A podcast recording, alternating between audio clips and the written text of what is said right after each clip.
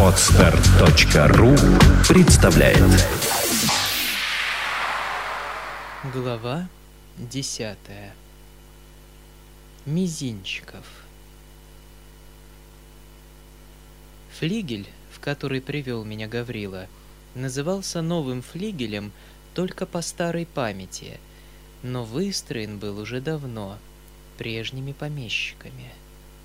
Это был хорошенький деревянный домик, стоявший в нескольких шагах от старого дома, в самом саду. С трех сторон его обступали высокие старые липы, касавшиеся своими ветвями кровли. Все четыре комнаты этого домика были недурно меблированные и предназначались к приезду гостей. Войдя в отведенную мне комнату, которую уже перенесли мой чемодан, я увидел на столике перед кроватью лист почтовой бумаги, великолепно исписанный разными шрифтами, отделанный гирляндами, парафами и росчерками. Заглавные буквы и гирлянды разрисованы были разными красками. Все вместе составляло примиленькую каллиграфскую работу. С первых слов, прочитанных мною, я понял, что это было просительное письмо, адресованное ко мне, и в котором я именовался просвещенным благодетелем. В заглавии стояло Вопли Видоплясова. Сколько я не напрягал внимания, стараясь хоть что-нибудь понять из написанного, все труды мои остались тщетными. Это был самый напыщенный вздор, писанный высоким лакейским слогом. Догадался я только, что Видоплясов находится в каком-то бедственном положении, просит моего содействия, в чем-то очень на меня надеется по причине моего просвещения. И в заключение просит похлопотать в его пользу у дядюшки и подействовать на него моею машиною — как буквально изображено было в конце этого послания. Я еще читал его, как отворилась дверь, и вошел Мизинчиков. «Надеюсь, что вы позволите мне с вами познакомиться», — сказал он развязно, но чрезвычайно вежливо и подавая мне руку. Давеча я не мог вам сказать двух слов, а между тем с первого взгляда почувствовал желание узнать вас короче. Я тотчас же отвечал, что и сам рад, и прочее, хотя и находился в самом отвратительном расположении духа. Мы сели. «Что это у вас?» — сказал он, взглянув на лист, который я держал еще в руке. «Уж не вопли ли Видоплясова?» «Ха, так и есть. Я уверен был, что Видоплясов и вас атакует. Он и мне подавал точно такой же лист, с теми же воплями, а вас он уже давно ожидает и, вероятно, заранее приготовлялся. Вы не удивляйтесь. Здесь много странного, и право есть над чем посмеяться. Только посмеяться? Ну да, неужели же плакать? Если хотите, я вам расскажу биографию Видоплясова и уверен, что вы посмеетесь. Признаюсь, мне теперь не до Видоплясова, отвечал я с досадою. Мне очевидно было, что и знакомство господина Мизинчикова, и любезный его разговор — все это предпринято им с какой-то целью, и что господин Мизинчиков просто во мне нуждается. Давеча он сидел нахмуренный и серьезный, теперь же был веселый, улыбающийся и готовый рассказывать длинные истории. Видно было с первого взгляда, что этот человек отлично владел собой и, кажется, знал людей. «Проклятый Фома!» — сказал я со злостью, стукнув кулаком по столу. «Я уверен, что он источник всякого здешнего зла и во всем замешан. М, проклятая тварь!» «Вы, кажется, уж слишком на него рассердились», — заметил Мизинчиков. слишком рассердился?» — вскрикнул я, мгновенно разгорячившись. Конечно, я давеча слишком увлекся и таким образом дал право всякому осуждать меня. Я очень хорошо понимаю, что я выскочил и срезался на всех пунктах, и я думаю, нечего было это мне объяснять. Понимаю тоже, что так не делается в порядочном обществе. Но вообразите, сообразите, была ли какая возможность не увлечься. Ведь это сумасшедший дом, если хотите знать. И... и... наконец, я просто уеду отсюда. Вот что. Вы курите? Спокойно спросил Мизинчиков. Да. Так, вероятно, позволите мне закурить. Там не позволяют, и я почти стосковался. Я согласен, продолжал он, закурив папироску что все это похоже на сумасшедший дом. Но будьте уверены, что я не позволю себе осуждать вас. Именно потому, что на вашем месте я, может, втрое более бы разгорячился и вышел из себя, чем вы. А почему же вы не вышли из себя, если действительно были тоже раздосадованы? Я, напротив, припоминаю вас очень хладнокровным и, признаюсь, мне даже странно было, что вы не заступились за бедного дядю, который готов благодетельствовать всем и каждому. Ваша правда, он многим благодетельствовал. Но заступаться за него я считаю совершенно бесполезным. Во-первых, это и для него бесполезно и даже унизительно как-то. А во-вторых, меня бы завтра же выгнали. А я вам откровенно скажу, Мои обстоятельства такого рода, что я должен дорожить здешним гостеприимством. Но я нисколько не претендую на вашу откровенность насчет обстоятельств. Мне бы, впрочем, хотелось спросить, так как вы здесь уже месяц живете, сделайте одолжение, спрашивайте, я к вашим услугам, торопливо отвечал Мизинчиков, придвигая стул. Да вот, например, объясните. Сейчас Фома Фомич отказался от 15 тысяч серебром, которые уже были в его руках. Я видел это собственными глазами. «Как это? Неужели?» — вскрикнул Мизинчиков. «Расскажите, пожалуйста». Я рассказал, умолчав о вашем превосходительстве. Мизинчиков слушал с жадным любопытством. Он даже как-то преобразился в лице, когда дошло до 15 тысяч. «Ловко», — сказал он, выслушав рассказ. «Я даже не ожидал от Фомы». «Однако ж, отказался от денег. Чем это объяснить? Ну неужели ж благородством души?» «Отказался от 15 тысяч, чтобы взять потом 30. Впрочем, знаете что?» — прибавил он, подумав. «Я сомневаюсь, чтобы у Фомы был какой-нибудь расчет. Это человек непрактический. Это тоже в своем роде какой-то поэт».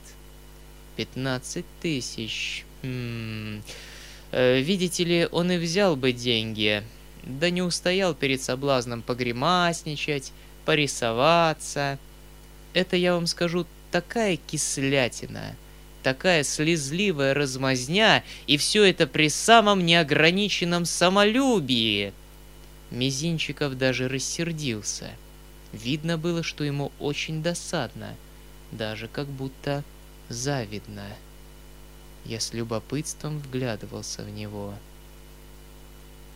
«Надо ожидать больших перемен», — прибавил он, задумываясь.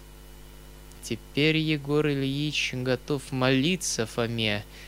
Чего доброго, пожалуй, женится из умиления души», — прибавил он сквозь зубы.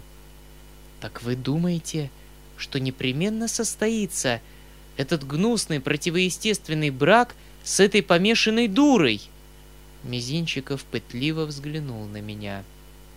«Подлецы!» — вскричал я запальчиво. Впрочем, у них идея довольно основательная. Они утверждают, что он должен же что-нибудь сделать для семейства. «Мало он для них сделал?» — вскричал я в негодование. «И вы и вы можете говорить, что это основательная мысль жениться на пошлой дуре? Конечно. И я согласен с вами, что она дура. Хм, это хорошо, что вы так любите дядюшку. Я сам сочувствую. Хотя на ее деньги можно бы славно округлить имение. Хм-хм-хм. Впрочем, у них и другие резоны. Они боятся, чтобы Егор Ильич не женился на той гувернантке. Помните, еще такая интересная девушка? А разве... разве это вероятно? Спросила в волнении. Мне кажется, это клевета. Скажите, ради бога, меня это крайне интересует. О, влюблен по уши. Только, разумеется, скрывает. Скрывает? Вы думаете, он скрывает? Ну а она? Она его любит? Очень может быть, что и она. Впрочем, ведь ей все выгоды за него выйти, она очень бедна. Но какие данные вы имеете для вашей догадки, что они любят друг друга? Да ведь этого нельзя не заметить. При том же они, кажется, имеют тайные свидания. Утверждали даже, что она с ним в непозволительной связи. Вы только, пожалуйста, не рассказывайте, я вам говорю под секретом. «Возможно ли этому поверить?» — вскричал я. «И вы? Вы признаетесь, что этому верите?» «Разумеется, я не верю вполне. Я там не был. Впрочем, очень может и быть». «Как может быть? Вспомните благородство, честь дяди!» «Согласен, но можно и увлечься с тем, чтобы непременно потом завершить законным браком. Так часто увлекаются.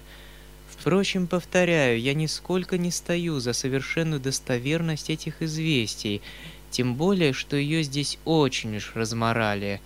Говорили даже, что она была в связи с Видоплясовым.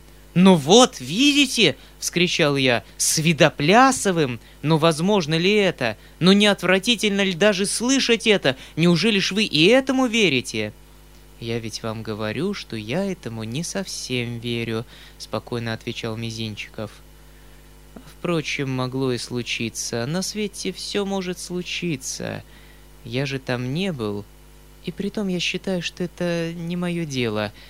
Но так как я вижу, вы берете во всем этом большое участие, то считаю себя обязанным прибавить, что действительно мало вероятия насчет этой связи с Видоплясовым. Это все проделки Анны Ниловны, вот этой Перепелицыной. Это она распустила здесь эти слухи из зависти.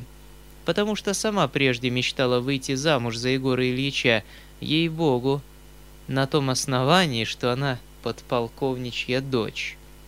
Теперь она разочаровалась и ужасно бесится.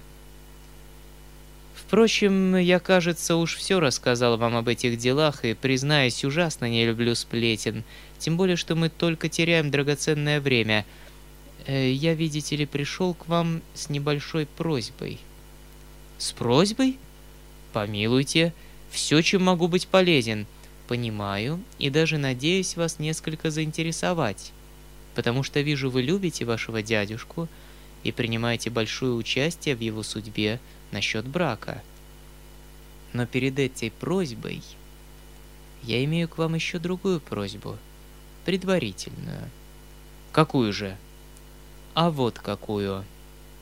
Может быть, вы согласитесь исполнить мою главную просьбу, э, может быть и нет, но во всяком случае, прежде изложения, я бы попросил вас покорнейше сделать мне величайшее одолжение — дать мне честное и благородное слово дворянина и порядочного человека, что все услышанное вами от меня останется между нами в глубочайшей тайне, и что вы ни в каком случае ни для какого лица не измените этой тайне и не воспользуетесь для себя той идеей, которую я теперь нахожу необходимым вам сообщить.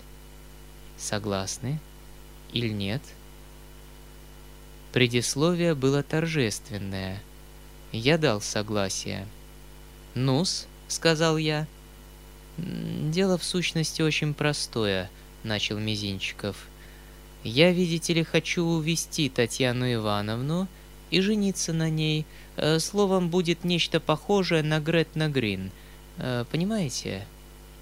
Я посмотрел господину Мизинчикову прямо в глаза и некоторое время не мог выговорить слова.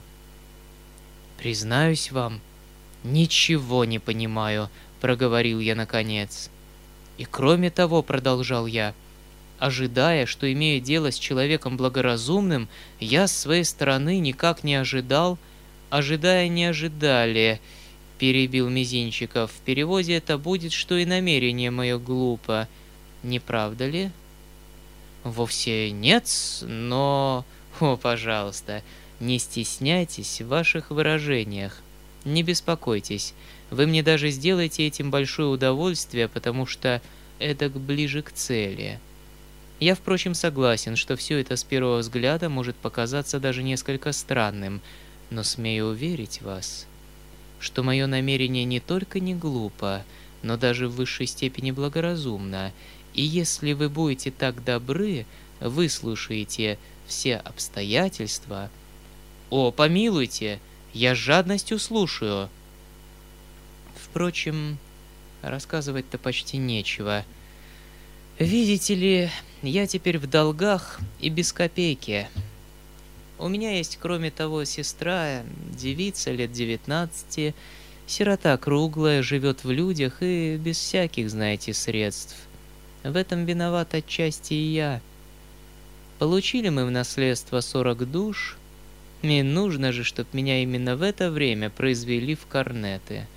Ну, сначала, разумеется, заложил, а потом прокутил и остальным образом.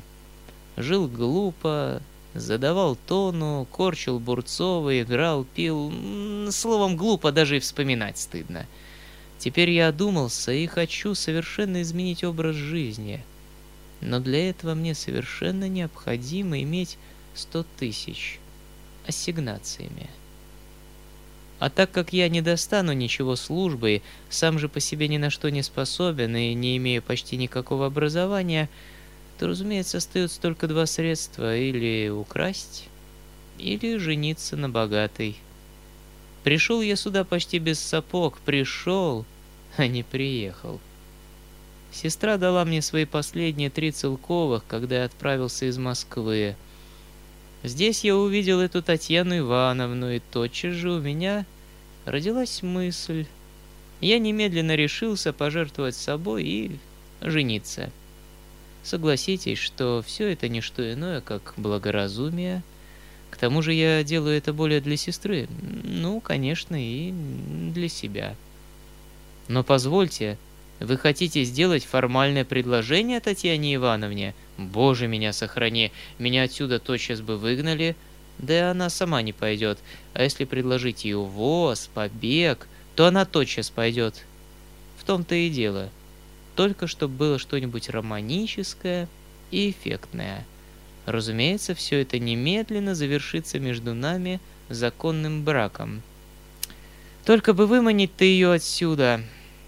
Да почему ж вы так уверены, что она непременно с вами убежит?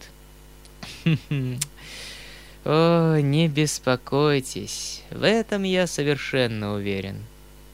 В том-то и состоит основная мысль, что Татьяна Ивановна способна завести амурное дело решительно со всяким встречным, словом, со всяким, кому только придет в голову ей отвечать. Вот почему я и взял с вас предварительно честное слово, чтобы вы тоже не воспользовались этой идеей. Вы же, конечно, поймете, что мне было бы даже, ну, грешно было не воспользоваться таким случаем, особенно при моих обстоятельствах. Так стало быть, она совсем сумасшедшая? О, извините, прибавил я, спохватившись. Так как вы теперь имеете на нее виды, то, пожалуйста, не стесняйтесь, я уже просил вас. — вы спрашиваете, совсем ли она сумасшедшая? Ну как вам ответить? Разумеется, не сумасшедшая, потому что еще не сидит в сумасшедшем доме. При том же в этой мании к амурным делам я, право, не вижу особенного сумасшествия. Она же, несмотря ни на что, девушка честная. Видите ли, она до прошлого года была в ужасной бедности, с самого рождения жила под гнетом у благодетельниц. Сердце у ней необыкновенно чувствительное, а замуж ее никто не просил, Ну, понимаете, мечты, желания, надежды, пыл сердца, который надо было всегда укращать, вечные муки от благодетельниц, ну, все это, разумеется, могло довести до расстройства чувствительный характер. И вдруг она получает богатство, согласитесь сами, это хоть кого перевернет. Ну, разумеется, теперь мне ищут, за ней волочатся, и все надежды ее воскресли. Давеча он она рассказала про Франта в белом жилете. Это факт, случившийся буквально так, как она говорила. По этому факту можете судить и об остальном. На вздохи, на записочки, на стишки вы ее тотчас приманите. А если ко всему этому намекнете на шелковую лестницу, на испанские серенады и на всякий этот вздор, то вы можете сделать с ней все, что угодно. Я уж сделал пробу и тотчас же добился тайного свидания. Впрочем, теперь я пока мест приостановился до благоприятного времени, но дня через четыре надо ее увести. Непременно. Накануне я начну подпускать лясы и вздыхать. Я недурно играю на гитаре и пою. Ночью свидание в беседке, а к рассвету коляска будет готова. На рассвете ее выманю, сядем и уедем. Вы понимаете, что тут никакого риску. Она совершеннолетняя, и кроме того во всем ее добрая воля. А уж если она разбежала со мной, то уж, конечно, значит, вошла со мной в обязательства. Привезу я ее в благородный, но бедный дом, здесь есть в сорока верстах, где до свадьбы ее будут держать в руках, и никого до нее не допустят. А между тем я времени терять не буду, свадьбу уладим в три дня, это можно. Разумеется, прежде нужны деньги. Но я рассчитал, нужно не более 500 серебром на всю интермедию – и я в этом надеюсь на Егора Ильича. Он даст, конечно, не знаю, в чем дело. Теперь поняли? «Понимаю», — сказал я, поняв, наконец, все в совершенстве. «Но скажите, в чем же я-то вам могу быть полезен?» «А, очень во многом, помилуйте.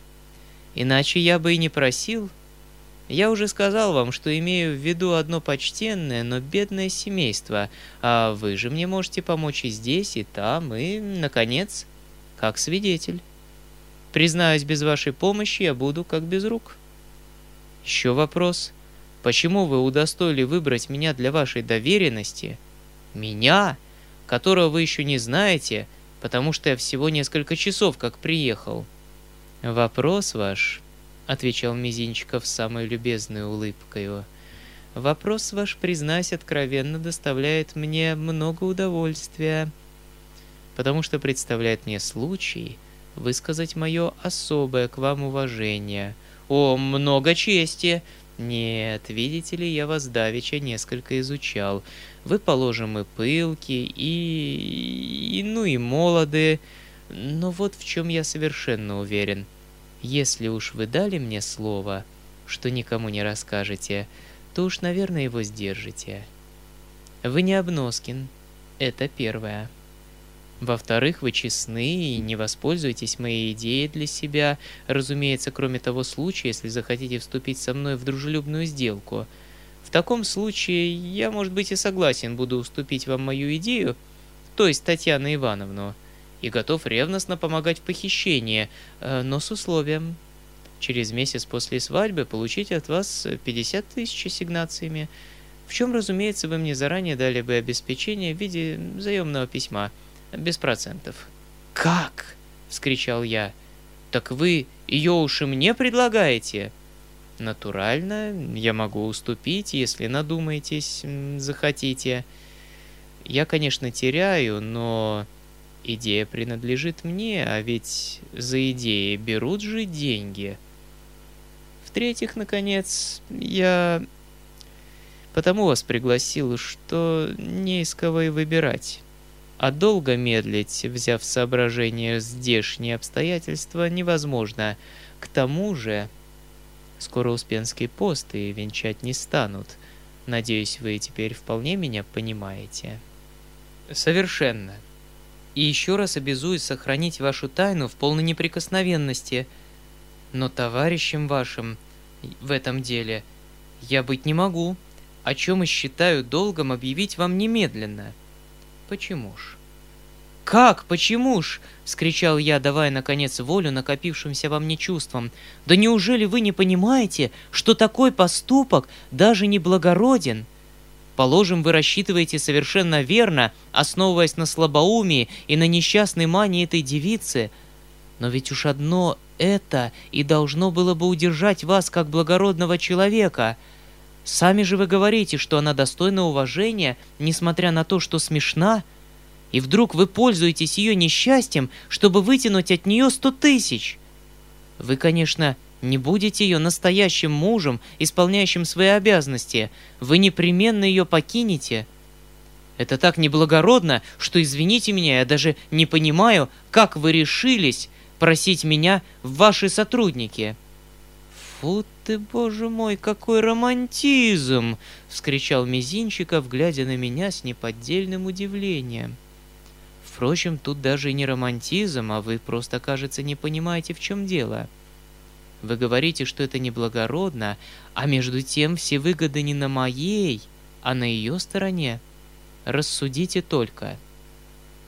Конечно, если смотреть с вашей точки зрения, то, пожалуй, выйдет, что вы сделаете самое великодушное дело, женясь на Татьяне Ивановне, отвечал я с саркастической улыбкой. А то как же? Именно так. «Именно самое великодушное дело!» — вскричал Мизинчиков, разгорячась в свою очередь. «Рассудите только. Во-первых, я жертвую собой и соглашаюсь быть ее мужем, ведь это же стоит чего-нибудь.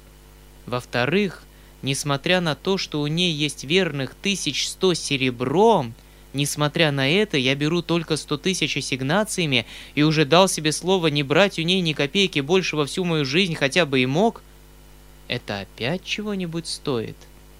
Наконец вникните, но может ли она прожить свою жизнь спокойно? Чтоб ей спокойно прожить, нужно отобрать у ней деньги и посадить ее в сумасшедший дом, потому что каждую минуту надо ожидать, что к ней подвернется какой-нибудь бездельник, прощелыга, спекулянт с испаньолкой и с усиками, с гитарой и с серенадами вроде Обноскина, который сманит ее, женится на ней, обберет ее дочисто и потом бросит где-нибудь на большой дороге. Вот здесь, например, и честнейший дом, а ведь держит ее только потому, что спекулирует на ее денежки. От этих шансов ее нужно избавить, спасти. Ну а понимаете, что только она выйдет за меня, все эти шансы исчезли. Уж я обязуюсь в том, что никакое несчастье до нее не коснется. Во-первых, я ее тотчас же помещаю в Москве, в одно благородное, но бедное семейство. Это не то, о котором я говорил, это другое семейство, при ней будет постоянно находиться моя сестра, за ней будут смотреть в оба глаза. Денег у нее останется 1250, а может и 300 ассигнациями. На это можно знаете как прожить?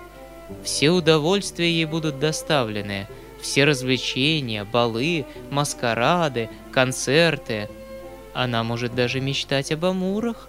Только, разумеется, я себя на этот счет обеспечу. Мечтай сколько хочешь, а на деле не-не. Теперь, например, каждый может ее обидеть, а тогда никто. Она жена моя, она Мизинчикова, а я свое имя на поруганье не отдамс. Это одно чего стоит. Натурально. Я с нею не буду жить вместе. Она в Москве, а я где-нибудь в Петербурге. В этом я сознаюсь, потому что с вами веду дело на чистоту. Но что ж до этого, что мы будем жить врознь? Вообразите, приглядитесь к ее характеру, ну способна ли она быть женой – и жить вместе с мужем. Разве возможно с ней постоянство? Ведь это легкомысленнейшее создание в свете. Ей необходима беспрерывная перемена. Она способна на другой же день забыть, что вчера вышла замуж и сделалась законной женой. Да я сделаю ее несчастную в конец, если буду жить вместе с ней и буду требовать от нее строгого исполнения обязанностей.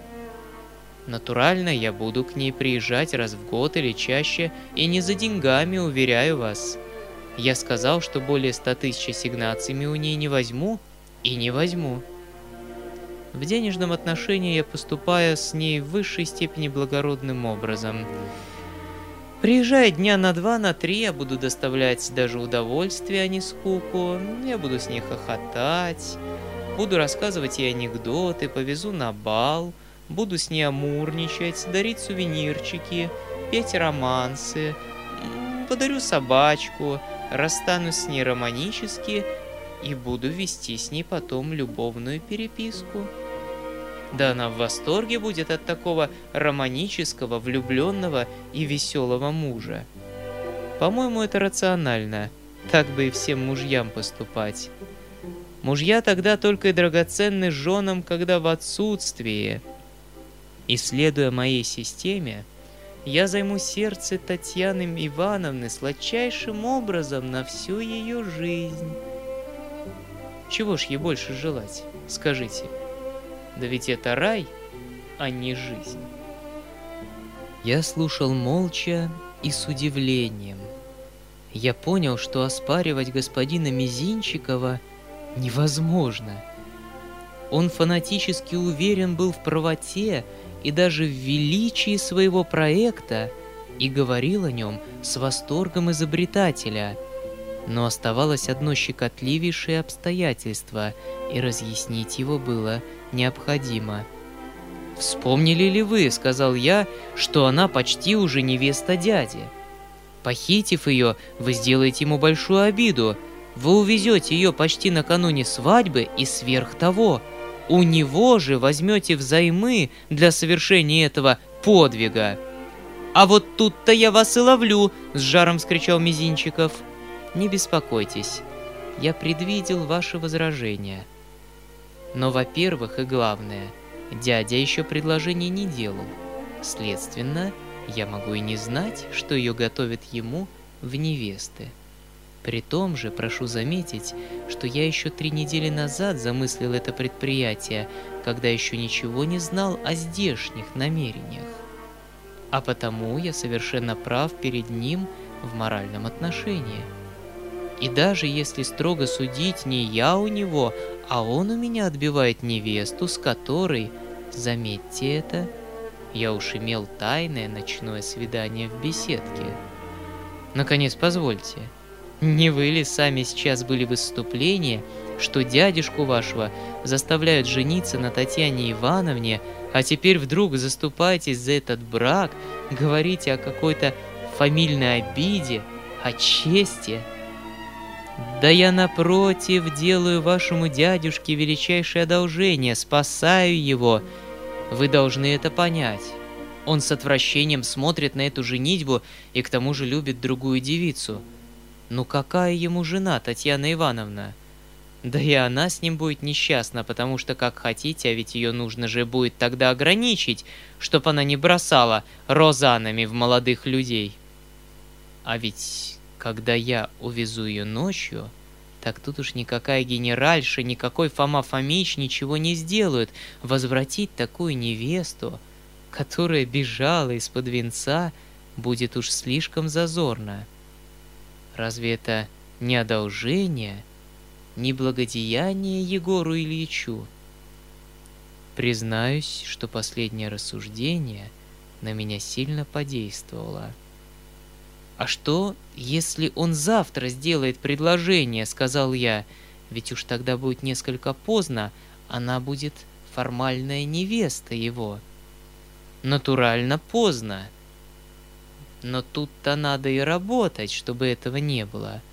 Для чего ж я и прошу вашего содействия. Одному мне трудно, а вдвоем мы уладим дело и настоим, чтоб Егор Ильич не делал предложения.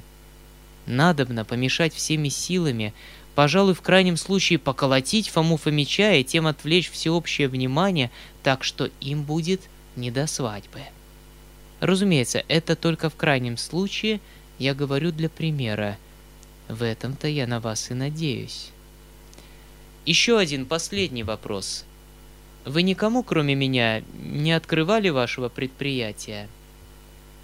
Мизинчиков почесал в затылке и скорчил самую кислую гримасу. «Признаюсь вам», — отвечал он, Этот вопрос для меня хуже самой горькой пилюли. В том-то и штука, что я уже открыл мою мысль. Словом, свалял ужаснейшего дурака. И как бы вы думали, кому? Обнос кину! Так что я даже сам не верю себе. Не понимаю, как и случилось. Он все здесь вертелся, я еще его хорошо не знал, и когда осенило меня вдохновение, я, разумеется, был как будто в горячке. А так как я тогда же понял, что мне нужен помощник, то я обратился к Обноскину. Э, непростительно, непростительно. Ну что ж, Обноскин? С восторгом согласился, а на другой же день рано утром исчез. Через три дня где-то является опять своей маменькой.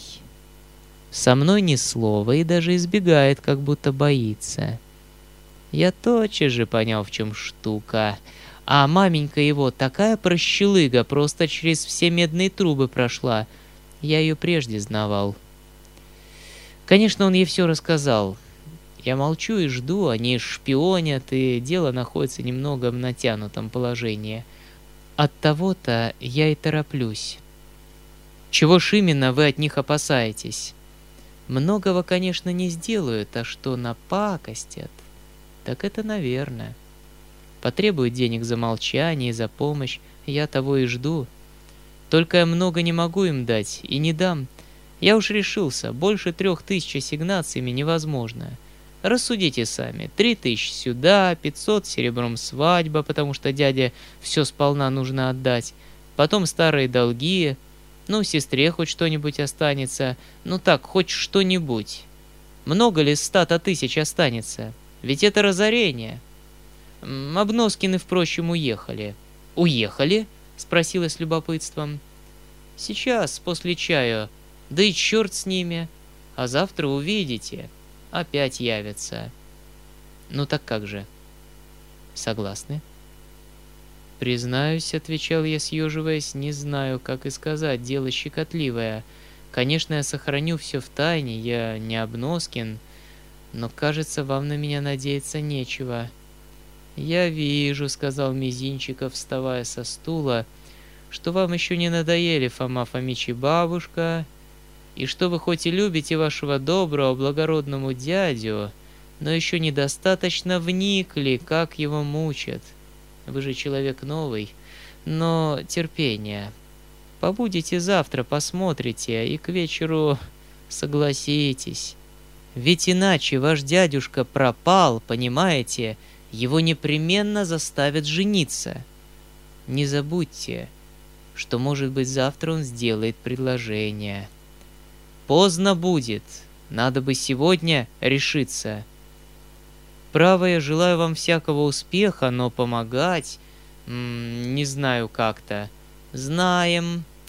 Но подождем до завтра, решил Мизинчиков, улыбаясь насмешливо.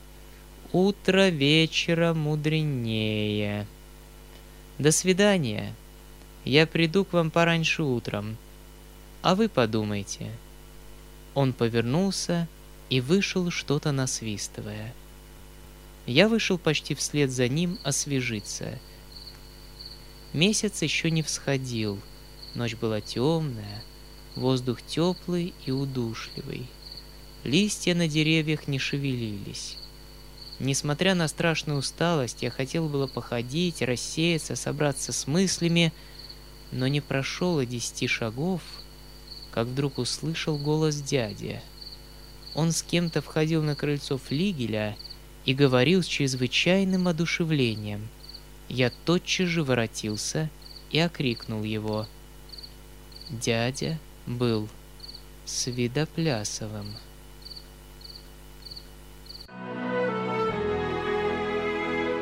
Уважаемые слушатели, сообщаем вам, что эту и другие аудиокниги вы можете бесплатно скачать на сайте bb ру по буквам B, I, B, E, ру.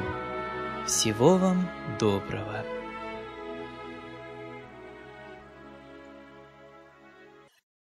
Скачать другие выпуски подкаста вы можете на podster.ru